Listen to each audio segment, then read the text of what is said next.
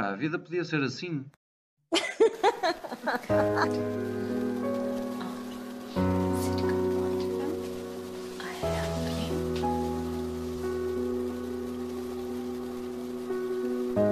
Bem-vindos. Esta é uma conversa entre Diana Oliveira e Rui Correia sobre a vida, sobre aquilo que gostávamos que ela fosse e sobre aquilo que ela é, na verdade.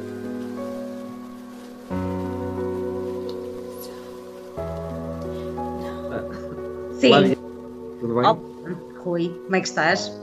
Eu estou bem. E tu? Semana foi boa? Ou está a ser Foi. boa? Ah, diferente em casa, não é? Diferente de, de há três meses, igual à semana passada. Eh, não, já começo a sair mais. Eh, ontem já fui para o escritório de Gaia, hoje já fui para, para a sede da empresa, portanto já estou a sair um bocadinho mais. É Assim, eu ainda estou, um, eu na verdade ainda estou um bocadinho contida. Ah, contida a vários níveis, ah, os nossos contactos são muito com os meus pais e, e- e eu acho que assim espero estar para, para vermos que não que é que dá. Ahm, mas, parecendo que não, maio está a passar muito rápido, eu, eu estou a sentir isso. E aqui a viragem do dia de Fátima, Uhum. Ahm, parece que chega assim a meio do ano, foi sempre assim aquele balanço que eu, que eu, que eu fiz, embora o meio do ano seja junho, mas ahm, a viragem do dia de Fátima sempre foi assim um marco importante, porque quase anuncia o início do, do verão, quase, não é? Sim, E isso dá mais esperança, vamos ver. sim. Estás a contar ir para a praia, fazer praia? Não, estou a contar que os meus pais equipem melhor a casa para nós fazermos lá praia. Pois. Percebes? Ah, eu acho que é um bocado isso. Acho que ir, numa- ir para uma praia com ticket de entrada e, com. A distância até é bom, porque ninguém gosta de estar junto aos outros. na Exatamente, não não é? com areia. Exatamente. Agora, o ticket de entrada aos filmes, as filas, opá, isso não, não é para mim. Ah, E a questão da água, não- ainda não percebi como é que eles dividem as pessoas na água. Vão meter aqui umas fitas? vão ter umas fitas e que vão desinfetar a água depois, É isso, é isso. não é? Portanto, Ah, portanto, enquanto que em casa é, é tal coisa, quem tem casa está um bocadinho mais safo. Felizmente nós temos uma casa no, no- temos a casa no campo e tem condições, opá, vamos ver. Por outro lado, também da maneira como as pessoas estão a, a enfardar nesta quarentena, se calhar é bom nos mantermos um bocadinho mais recatados, que assim ninguém vê. Exato. Ainda iam para a praia regular. Pá, eu acho que sim, eu acho que na verdade há sempre aquela média dos 2, 3 quilos. Acho que na verdade quase toda a gente, menos tu, porque tu andas agora, não é? Ainda correr mais. Tu andas a correr mais, mas, mas pronto, tu és aquela exceção. Na verdade, nós andamos basicamente a comer. O nosso dia é. Sim, é- eu também. Eu ando a correr mais só para não engordar esses 2 ou 3 quilos. Não perdi nenhum. Eh, Está cá tudo.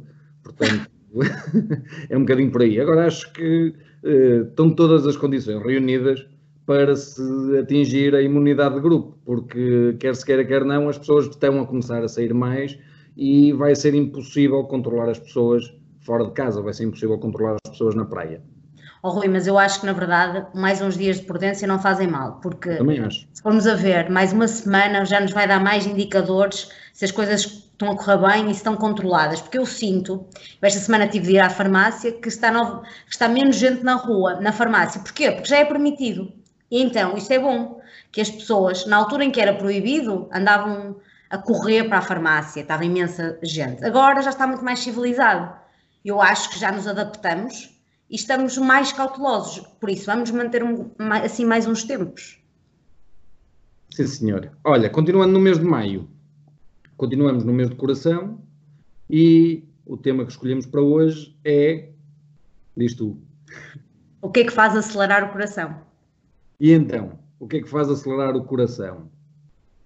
É assim, De uma ah, forma positiva, claro. Porque a minha às vezes acelera-se por, por- porque me enervo com coisas e isso não é bom. não, isso é outro lado, não é? Eu esta semana estive numa, numa formação e o, e, o, e o formador começou exatamente por isso, que é, às vezes só o facto de alguém se dirigir a ti faz-te aqui acelerar o ritmo cardíaco, não é? Isto pode ser uma coisa física ou metafórica. Eu acho que a sensação do coração acelerado provavelmente é a melhor do mundo, quando é uma coisa positiva, claro. Um, e isso pode ser coisas tão simples como um, eu, por exemplo, para mim, uma coisa que me deixa mesmo, mesmo de coração acelerado é quando eu estou no ritmo certo de uma conversa. Um, ou quando alguém me surpreende com um riso de uma coisa que eu disse, uh, que até se calhar não tinha assim tanta piada. Isto indo para as coisas mais triviais. Sim. Eu lembro-me das primeiras vezes quando eu tinha que fazer uma apresentação em público, do coração acelerado e não era pelo, pelos melhores motivos. Mas agora que penso nisso, era de facto pelos melhores motivos, porque era apresentar uma coisa qualquer que era boa. Uh, era um, sempre um motivo positivo. Para mim não era porque eu tinha que lidar com uh, o stress e a ansiedade de enfrentar pessoas.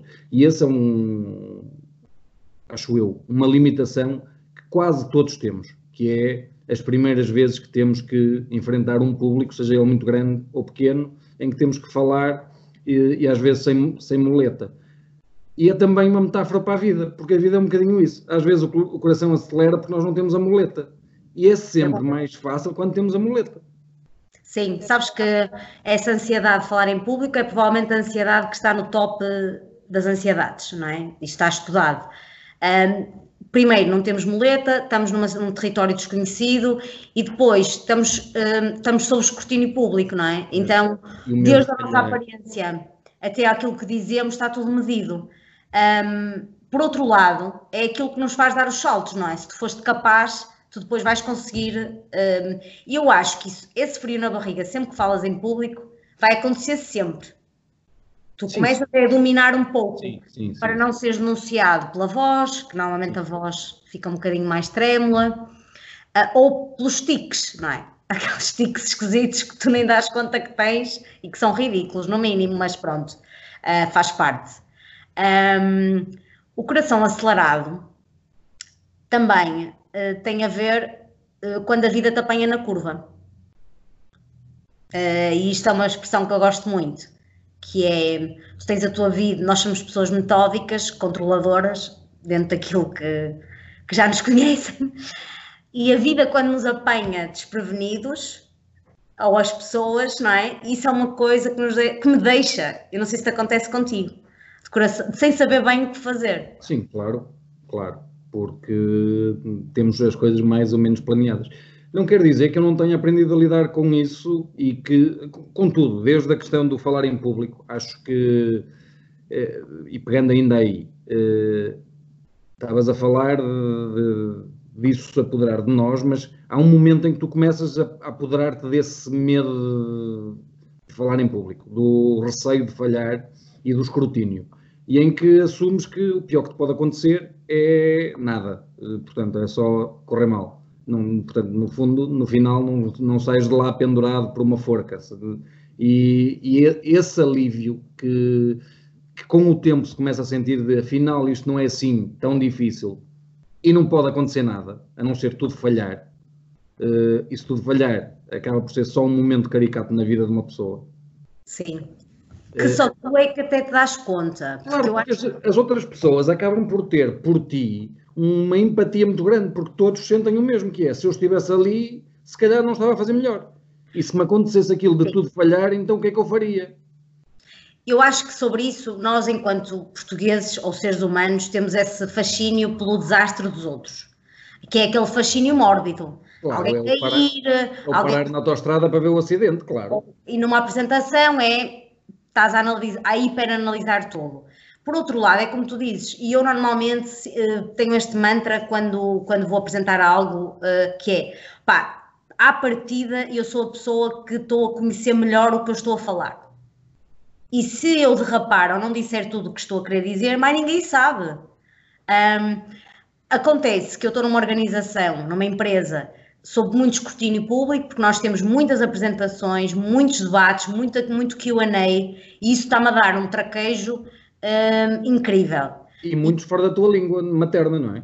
E muitos fora da minha língua materna, uh, que te obrigam também a um jogo de cintura, pá, é impossível de ser entendido da mesma forma, mas muito uh, pele a pele, porque nós temos apresentações e temos logo ali Q&A sobre coisas que a malta tem, está muito empoderada para dizer o que lhe apetece dizer. E isto também é uma coisa muito positiva.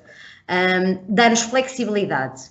Um, Apanhar-nos na curva também é às vezes um, quando o inesperado acontece, que é quando o coração nos faz acelerar, que é quando tu te mentalizaste que, imagina, uh, estás num período da tua vida que estás bem assim, ou que não te vais apaixonar, ou que não vai acontecer nada, e alguém aparece na tua vida e muda isso tudo. E isso dá um sobressalto. E dá aquele. as borboletas na barriga, sabes? Lembras-te disso? Não. Não, lembras, lembras. É uma sensação única. Ok, sim. A sensação de estás à espera da pessoa, estás, a pessoa está a chegar, ou uma mensagem, e, e isso, opa, eu acho que isso é das melhores sensações da vida. Uh, e, devia, e devia se prolongar muito mais. Mas diz-me uma coisa, num primeiro encontro, como é que bate o teu coração? É assim, para haver um primeiro encontro é porque, na verdade, tem de haver já alguma coisa. Claro. Eu diria que a parte da atração é mesmo muito importante. Não, pode, não podemos subestimar nem, nem estar a dizer, opá, não, não me interessa, não. Tem de haver uma atração física. Um, e por isso, logo aí, haver um primeiro encontro com alguém com quem eu já tenho uma atração é algo que me deixa ansiosa.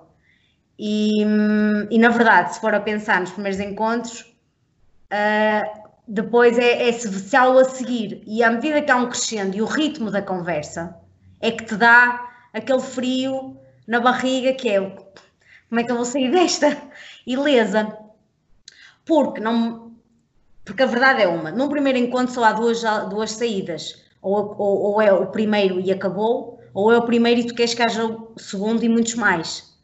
E isso eu acho que é uma coisa que tu sentes nos primeiros minutos, logo. Uh, e o benefício da dúvida não existe nisso? Uh, eu gostava de ser positiva nisso, mas acho muito difícil tu trabalhar sobre a paixão. Ok. Muito bem. Também não é o tema que, que vamos debater aqui. De qualquer forma, eu acho que o coração, eh, se não acelerou, já poderá não acelerar. É um bocadinho isso. Porque não é uma bomba. Eh, não é, não, antes fosse, e, e, e oxalá que houvesse essa, esse desígnio, que era nós sermos capazes de dar aqui oxigênio por coisas que já estão inanimadas, não é? Uh, e eu, como tu sabes, assim, acho que não, eu, eu estou a falar por mim, mas sinto que também tu também te revês nisso, que é um, tem de haver aquela química, percebes? É isso que faz claro. acelerar. Claro. Para ver o, o, depois. Caso contrário, podem ser bons amigos. Também aconteceu. Certo. Um, estava aqui a lembrar na, na, questão do primeiro encontro e do o que é que me faz acelerar no primeiro encontro. E eu vou sempre, hum, não sou de todo um pessimista, a expectativa que levo é que corra muito bem e que eu consiga superar também as expectativas e, e que, que, todas as expectativas, no fundo, também em sentido inverso, é a mesma coisa, que sejam superadas, mas levo sempre uma insegurança muito grande em relação àquelas coisas que acontecem nos piores dias, de, pá, quando, quando tudo pode acontecer, do género de vais jantar e, e, logo ao início metes uma nódoa enorme na. Sim, na mas isso é. Uh, não te apercebes é que ficaste com uma couve num dente. Uh, dizes a palavra errada no momento errado. Pá, qualquer coisa. Esse tipo de coisas que, que são incontroláveis. Que tu gostavas sempre que não acontecesse. E acaba por ser a mesma sensação de, de subir a um, a um palco para falar para pessoas ou de, de entrar num avião e ir parar a qualquer sítio em, que vais falar com pessoas que nunca viste na vida. Uh, é... Eu acho que há um segredo, acho que, pronto, é assim, um dos encontros uh, que se calhar foi mais giro na minha vida e eu passei pelos vistos o encontro todo com batom nos dentes e, e, e isso é mega feio. E houve mais encontros, não. portanto não foi absoluto feio, uh, graças a Deus. Mas o que eu... Sabes qual é a estratégia? Eu uso uma estratégia que é o seguinte, o primeiro encontro nunca é jantar, ok? a menos que seja alguém com quem eu tenha uma relação de confiança em que possa comer um hambúrguer ou que possa ir ao sushi. E isso não acontece. Portanto, eu acho que a malta põe demasiada pressão no jantar. o jantar é um ato de intimidade incrível. E tu estás sob escrutínio de alguém nesse ato de intimidade, opá, estás um, criar demasiadas distrações. Mas isto, pronto, se calhar estou a ser entendo, mas para mim um jantar faz parte de, da minha atividade profissional também. Ir jantar com, ou ir jantar para falar de vinhos. E, e portanto, já não tenho essa, essa visão do, do jantar como uma coisa muito íntima. Eu acho que o, o jantar é o início de algo ou o fim de algo, ou vais jantar para fechar um negócio, por exemplo, que acontece muito em países latinos, ou vais uh, jantar para iniciar algo, para, para, iniciar uma relação de amizade, profissional, de, de amor, seja o que for. Uh, a minha pressão é só no sentido de o que é que pode correr mal que eu não controlo, que é o mesmo que pode correr mal em qualquer outra circunstância. E se isso acontecer no contrário, Rui? Ou seja, eh, eu entendo, mas... Exato. Pá, acho que tenho que dizer. Porque... Oh, temos de dizer, temos de ajudar a pessoa. Estar absolutamente focado naquilo. Não dá, porque assim, a, ima... a nossa a cabeça não apaga aquela imagem. E eu também não conseguia manter uma conversa normal, mesmo que não conhecesse assim tão bem a pessoa. Agora, o que é que acontece? E isto é uma questão fraturante da nossa sociedade, que é, eu já experimentei isto. Se tu dizes a um, a um homem que ele tem alguma coisa nos dentes, ficam aborrecidos. E ninguém fala suficientemente sobre isto. Não é? Vamos debater isso, Diana. É assim, é preciso falar sobre isto. Repara, eu estou numa empresa onde o porteiro está avisado que deve dizer às pessoas que, deve ter, que as pessoas têm uma catota no nariz. E isto é encarado naturalmente. Na mesa, a malta fala, tipo, olha, tens uma, uma couve aí na, no dente. Ah, normal, ninguém vai chorar para a casa de banho por causa disto. Por favor, engulam. Uma pessoa insegura vai, mas pá, também se for uma pessoa insegura e, for chorar, é melhor já que, que seja o primeiro e o último encontro. Opa, mas é, é, verdade, nós não sabemos o ponto em que estão as pessoas e, e se calhar estou a parecer assim um pouco cruela de vil, mas um, é melhor isso do que a pessoa passar o tempo todo com uma couve no dente, vai à casa de banho, aparece aquela cena no dente e, e ela diz: Então, mas eu estive sempre assim e ela não me disse nada. temos aqui de, temos aqui de, de ver. Agora, há outros fails, não é? Como é óbvio.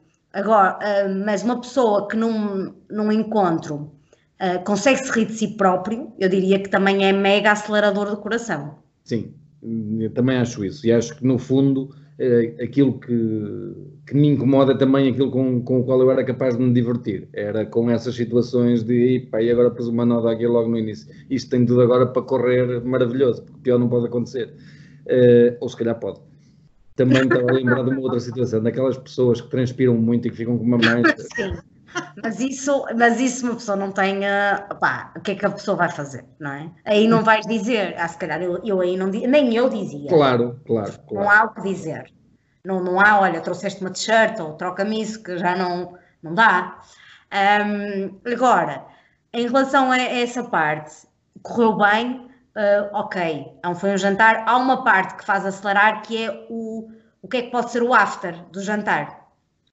Uh, se foi bom, aquele momento de início de intimidade, que pode ser apenas uh, um, tu despediste de alguém, ou pode ser até se calhar aquela coisa de o que é que vamos fazer a seguir, isso também é uma coisa, é algo que mexe connosco, não é?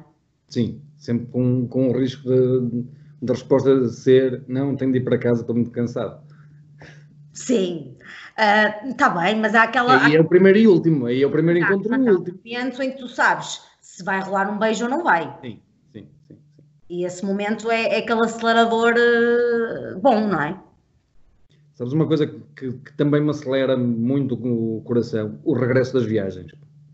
Quando viajo, o regresso, a ida também, obviamente. Há uma ansiedade muito grande antes de ir, uh, mas essa é a tal ansiedade do desconhecido o regresso é aquele acelerado coração de vou voltar para o meu mundo, vou voltar para as minhas pessoas, vou voltar para os meus lugares e por muito que, que, se viaje, que se goste de viajar, e acho que todos gostamos, uh, e de conhecer, o regresso tem sempre isso de muito particular para quem vive em Portugal, é que é um país maravilhoso para se voltar sempre. Regresso a casa. É, é. E daí eu percebi também muito bem aquela questão das músicas do, do Dino Meira, do, do imigrante que regressa no verão. imigrantes. Porque, porque de facto existe essa, essa noção do, do voltar.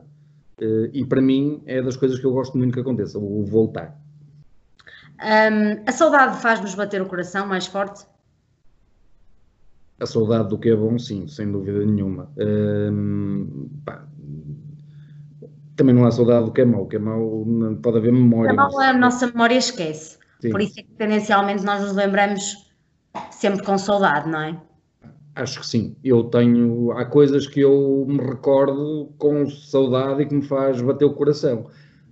Mas também tenho sempre aquela minha teoria de pá, se pudesse voltar atrás ou se pudesse reviver aquilo, eh, se calhar era melhor não, porque eu não quero mudar nada do que aconteceu, porque cheguei onde estou com o que conheço.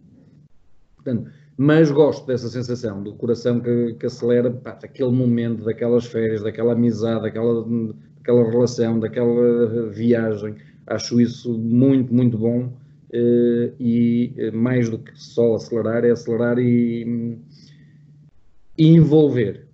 É, Sim. é, que não é tanto o acelerar uh, a um ritmo frenético, é o envolver. E depois se há momentos que faziam acelerar, acho eu, era os momentos da, da juventude, daqueles primeiros anos de vida adulta, Estás em que. Como um velho. Diz? Estás a falar como um velho. Não, não. Epá, aqueles momentos, aos 20 e poucos anos, em que tu tens a tua independência e começas a poder fazer coisas, eu acho que não, não se repete. É impossível voltar a repetir, porque a partir daí já tens, tens a experiência que não tinhas. E naquela altura é tudo um novo mundo novo. Sim. Eu, um, quando eu estive a pensar um bocadinho neste tema, eu acho que aquilo que eu posso dizer que sintetiza o meu bater do coração mais forte é o, o início de algo, a perspectiva de algo, numa, numa forma muito abstrata e muito abrangente.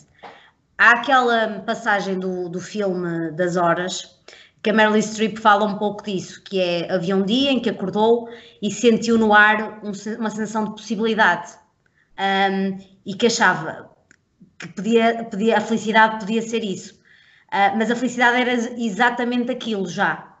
E, e essa sensação que vem, que vem, vem, vem ter connosco e nos faz lembrar e por isso é que eu discordo um pouco da questão da juventude. Eu acho que na juventude nós tínhamos uma certa inocência e de facto éramos imortais.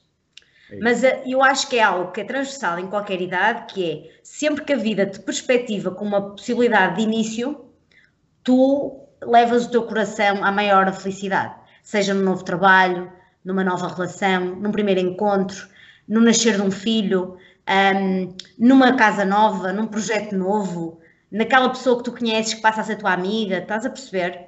Sim, um, à medida que a idade avança, tens uma coisa que, que ajuda a controlar, a controlar melhor isso, que é a experiência. E lá está.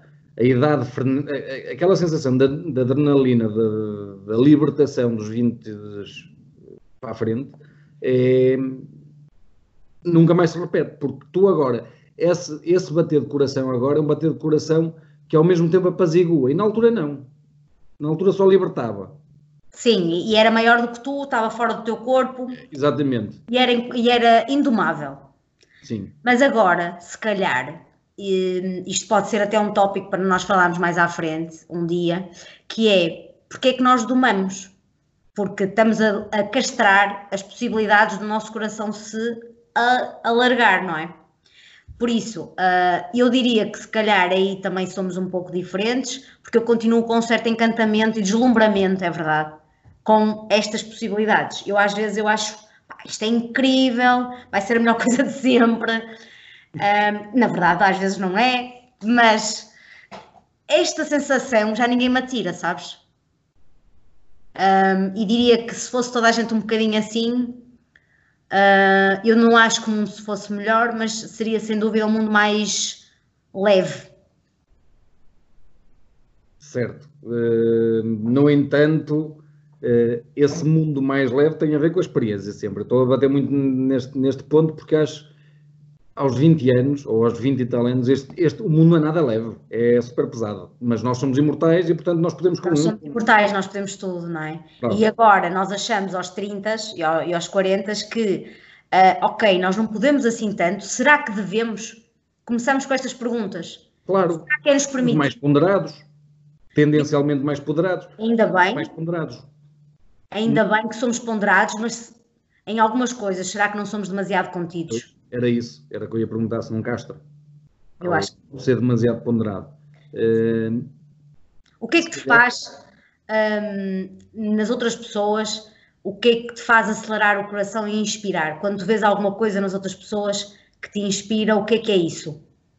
pessoas que sejam absolutamente humanas e capazes de. Que tenham poder de, de, de atrair outras pessoas uh, e, e, capacidade de mobilização para uma causa. Acho isso absolutamente extraordinário. Quando, essas, quando as pessoas conseguem uh, mover-se em prol dos outros, acho isso absolutamente extraordinário. Quando aquilo aquilo que me afasta das pessoas, que é uma grande dose de egoísmo eh, das pessoas, é aquilo que me faz, em sentido inverso ou em contraponto, me faz acelerar o coração, que é quando vejo que as pessoas são muito mais abertas e muito mais altruístas. E isso sim, pá, adoro ver pessoas que, que, me inspiram por isso, por, por, por serem antes de terem seja, não interessa se têm ou não, são. E ser é muito mais importante do, do que ter. Essas pessoas que são, são as pessoas que, que, me, que me aceleram o coração. São as pessoas que eu quero ter sempre perto. E que faço por isso também. Eu acho que e, sim, assim. sim, não posso estar mais de acordo. Eu acho que a bondade, se fosse um dom a ser distribuído por toda a gente, era algo que nos fazia todos melhores, não é? Uh, eu levava a fasquia. E depois tens outra coisa que é, uh, mas é engraçado tu dizes isso das pessoas, porque quem é de facto alguém que se entrega e é altruísta e é bondoso, também é alguém que deixou muitos filtros e, portanto, não questiona essa coisa do devo ser contido. A pessoa só dá, a pessoa Sim. não dá em, a pedir em troca. E isso é, opa, eu acho que isso é incrível. Eu também acho que essa capacidade é, é aquilo que deve inspirar toda a gente e se, se as gerações mais novas se puderem inspirar, inspirem, ou se, se devem inspirar, claro que devem, deve ser nesse tipo de pessoas. Uh, porque as pessoas desprendidas acabam depois por ser muito mais ricas, e lá está, mantém sempre essa dimensão do coração fora do corpo. Ou seja, o coração é maior que eles. E eu acho que isso aí é o que, o que nos devia guiar a todos. Eu uh, tinha preparado um pequenino apontamento para o início, mas depois, entretanto, deixamos envolver pela conversa e já sei que tu vais-me cortar e vais dizer que nós temos de acabar, porque isto só começou. Estamos, estamos com tempo, está bom. Isto só começou. Mas no outro dia, uh, em off, falamos aqui de um autor que nós temos em comum uh, e que nós gostamos muito. E um livro que é o mais bonito, também temos isso em comum, e é o Pedro Paixão. O livro é Muito Meu Amor.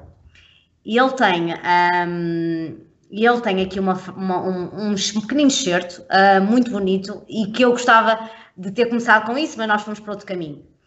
E se tu me permitires, eu claro, gostava de acho incrível e Pedro Paixão merece toda a homenagem.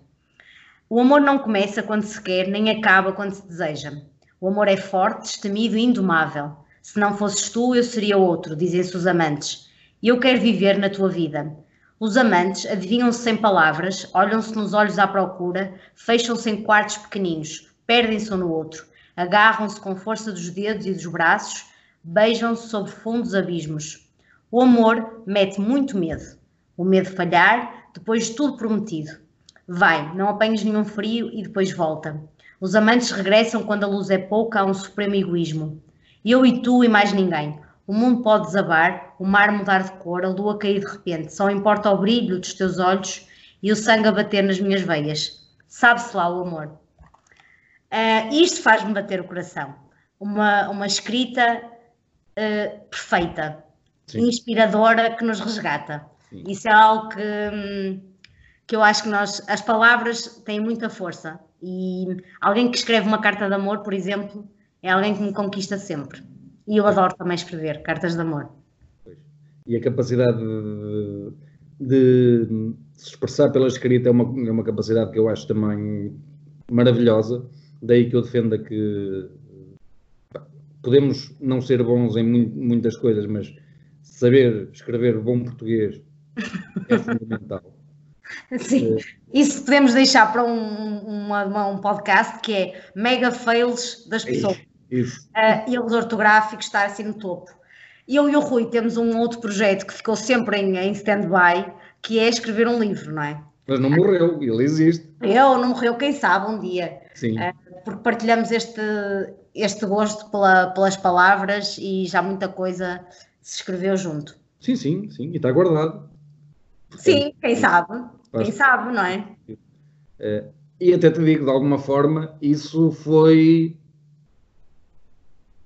o início, de, se calhar, deste podcast, porque nós agora estamos a verbalizar, ou seja, isto não deixa de ser uma forma preguiçosa é verdade, tens toda a razão. de fazer o que nós fazíamos, que é, antes era preciso escrever num teclado e mandar para o outro, para o outro dar continuidade. É agora não, agora estamos aqui a falar sem ter que fazer nada, a beber um copo de vinho e está-se está bem. Uh, e, portanto, Porque a verdade é que nós escrevíamos como se estivéssemos a falar. É. E, e, era, no fundo, a, a, falar sobre coisas, a nossa perspectiva, a nossa perspectiva sobre um determinado assunto, que embora seja em alguns pontos complementar, uh, trazia Sim. outras visões, e isso é um pouco esta ideia. Sim, nós estamos a ser preguiçosos, já viste? É. Mas, Mas a verdade. Espetacular, acho espetacular esta preguiça que, que nós encontramos, porque foi um ponto de equilíbrio nesta fase, era o, o possível.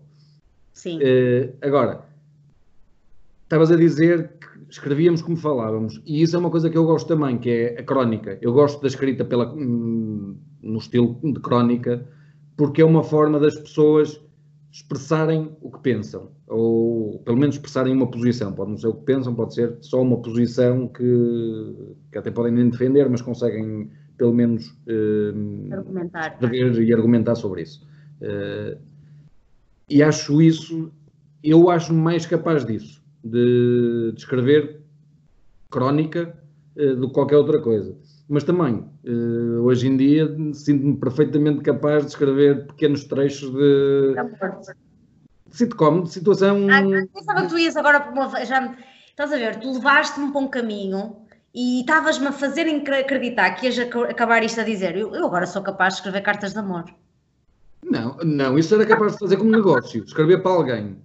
Eu acho isso o melhor negócio de sempre. Eu acho isso uma ótima ideia, escrever cartas de amor para alguém, porque há muita gente que. É o meu trabalho ideal. Partindo do princípio que há pessoas que escrevem com erros, mais vale entregar a outro e pagar. Ah, eu adorava escrever postais, cartas, mas isto lá, os ghostwriters, não é? Mas eu gostava de escrever pequenas coisas, pequenas histórias. Eu vi isso em Nova York, num, num jardim, tinha lá dois, uh, dois rapazes que tinham duas máquinas de escrever antigas e tu podias-lhes pedir para escrever um, um poema sobre. Mandar uma, uma fotografia, acho incrível. Exatamente. Escrever um poema sobre qualquer coisa. Portanto, e, aquele, e era a troco do que lhe desses, não, tinha um preço aquilo. Portanto, acho isso, acho isso giro. E remete-me sempre também para um filme que é o um, eh, Antes do Amanhecer. Adoro. Que... Aliás, os três. Sim, sim, sim, também eu. Mas eh, acho que até se calhar gosto mais do último, por acaso. Eu gosto sempre mais do primeiro, se calhar. Sim, o primeiro é aquela inocência e é aquele é. boom, não é? De, daquela história. Tem esta passagem lá de, eles darem a palavra ao poeta e o poeta fazer um poema sobre milkshake. Uh, Sim. Giro, giro, giro. Por acaso tenho de rever esses três, esses três filmes. Eu gosto da última cena do último filme em que ela está a dançar uh, para ele e ela diz: Baby, you're gonna miss that plane. E ele: I know. Olha, eu acho isso mesmo incrível. Uh, e pronto, e, e, acho que eles dois têm uma química também espetacular. Sim. Acho, pá, diria que uh, principalmente ele não fez nada melhor do que aquilo. Na opinião. Sim, e ela também. Mas bastou aquilo. Às vezes basta sim, sim, sim, às vezes, às, às vezes basta isso. Olha, para hoje. Começas tu, certo? Não. Temos aqui um pequenino apontamento musical, como sempre. Um, hoje uh, eu escolhi uma, uma, uma intérprete bastante controversa. Ela tem muitas personalidades e muitas personagens. Eu escolhi a música da. O que é que faz acelerar o coração? Eu escolhi a música da Bjork, It's All So Quiet, porque é exatamente isso está ah, uh, tudo muito calmo e de repente algo vem e, e arrebata tudo.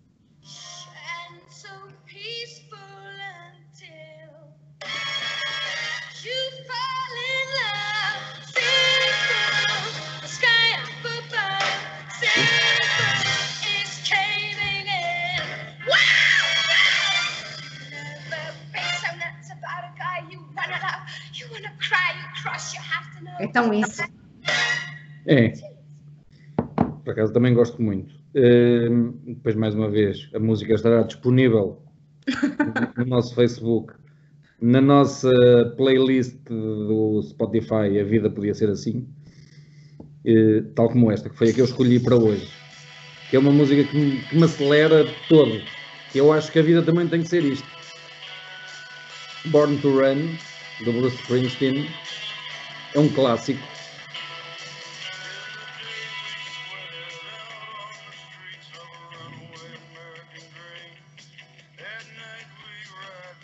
e remete para aquela fase dos 20 e tal. Foi muito por aí, foi na, na fase da libertação. E no facto de nós a perdermos pelo, pelo caminho e a castrarmos, como falamos aqui, não é?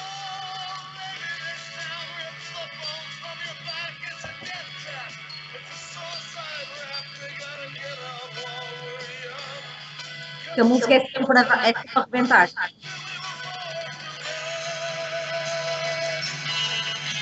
É isso. E eu acho que nós até podemos dizer a vida podia mesmo ser assim, não é? A vida podia mesmo ser assim.